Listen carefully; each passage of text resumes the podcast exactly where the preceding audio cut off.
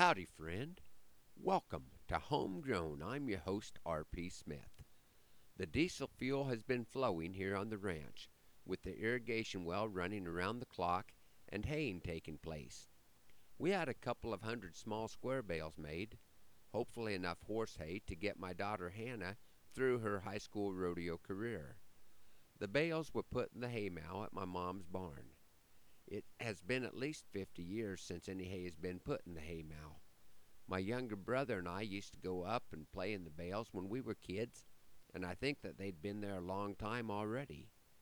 As we were stacking this generation of bales, one of the guys helping me commented on what looked like a diving platform at the top of the haymow. I told him that it was not a diving platform, but more of a launching pad.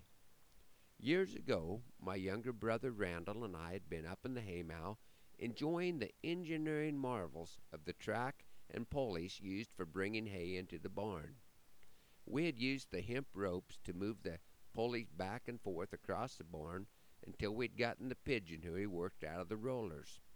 We figured out how to hoist a bale to the top of the barn and then trip the release. A 50 pound twine tied bale tends to explode on impact when dropped from 30 feet. Our bombing range was limited to the area directly below the track, and after a few bale bombs, there was enough padding that the effect was no longer as exciting. We moved on to a lesson in weights and balances, with my younger brother hanging on the rope at one end of the barn, and me climbing to the top of the haymow at the other end of the barn, hanging onto the rope that was running through the pulleys. I'm not an engineer, so I don't know which one of us was the counterweight, but I know that the lightest person involved would get jerked from his perch and have a nice little ride across the haymow. We were enjoying our discovery, but soon came to the conclusion that we were lacking horsepower. So we recruited our two older brothers and a neighbor kid to add some gravity to the situation. The neighbor was from a little different genetic pool, and by himself accounted for as much weight as several Smith boys. The four of us ascended to the launch pad. It was decided that the neighbor would be gripping the rope underneath the rest of us. We were not complete idiots. The lightest Smith brother was still at the other end of the haymow, and when the four of us jumped from the platform, we came down a little faster than we'd planned on and my little brother got the ride of his life. The thrill of flight ended abruptly when he slammed into the wall at the other end of the barn. The sound upon impact was just a little louder than the bales dropped from thirty feet had made.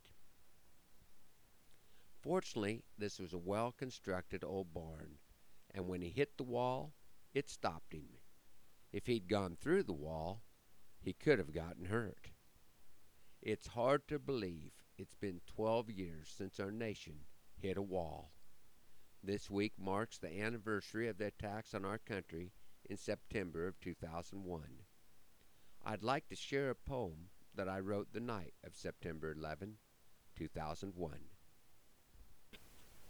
Would I have ever noticed, if I had not known, the absence of the trails where the big jet planes had flown? As I looked towards the heavens for a cloud that might bring rain, would I have seen what was not there and ask you to explain? I suppose it doesn't matter, for I know the reason why, and my mind is in a haze beneath this blue September sky as I labor at my duties, working on the land, thankful for this solitude as I try to understand.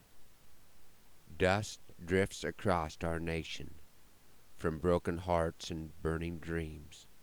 I did not smell the smoke. I did not hear the deafening screams. I felt only numbness as I watched the tragic scene unfold before my eyes on the television screen. To hate is my first impulse, to blow someone away to make them feel a nation's wrath, and then I bow my head to pray as the walls come tumbling down, crushing all that is within. I know hate is not the right place for the healing to begin. My country has been struck. It is not a fatal blow. Hope will rise up from the rubble, and the cowards soon will know that our spirit has not been crushed, for that would let them win. And we are in America, and we will build again. Satan has torn the goalpost down. He has not won the game. The Cowboys' ride is not completed, as devil's advocates will claim. What they hate most about us is what has made us great, and we will come together to bear the burden of the weight.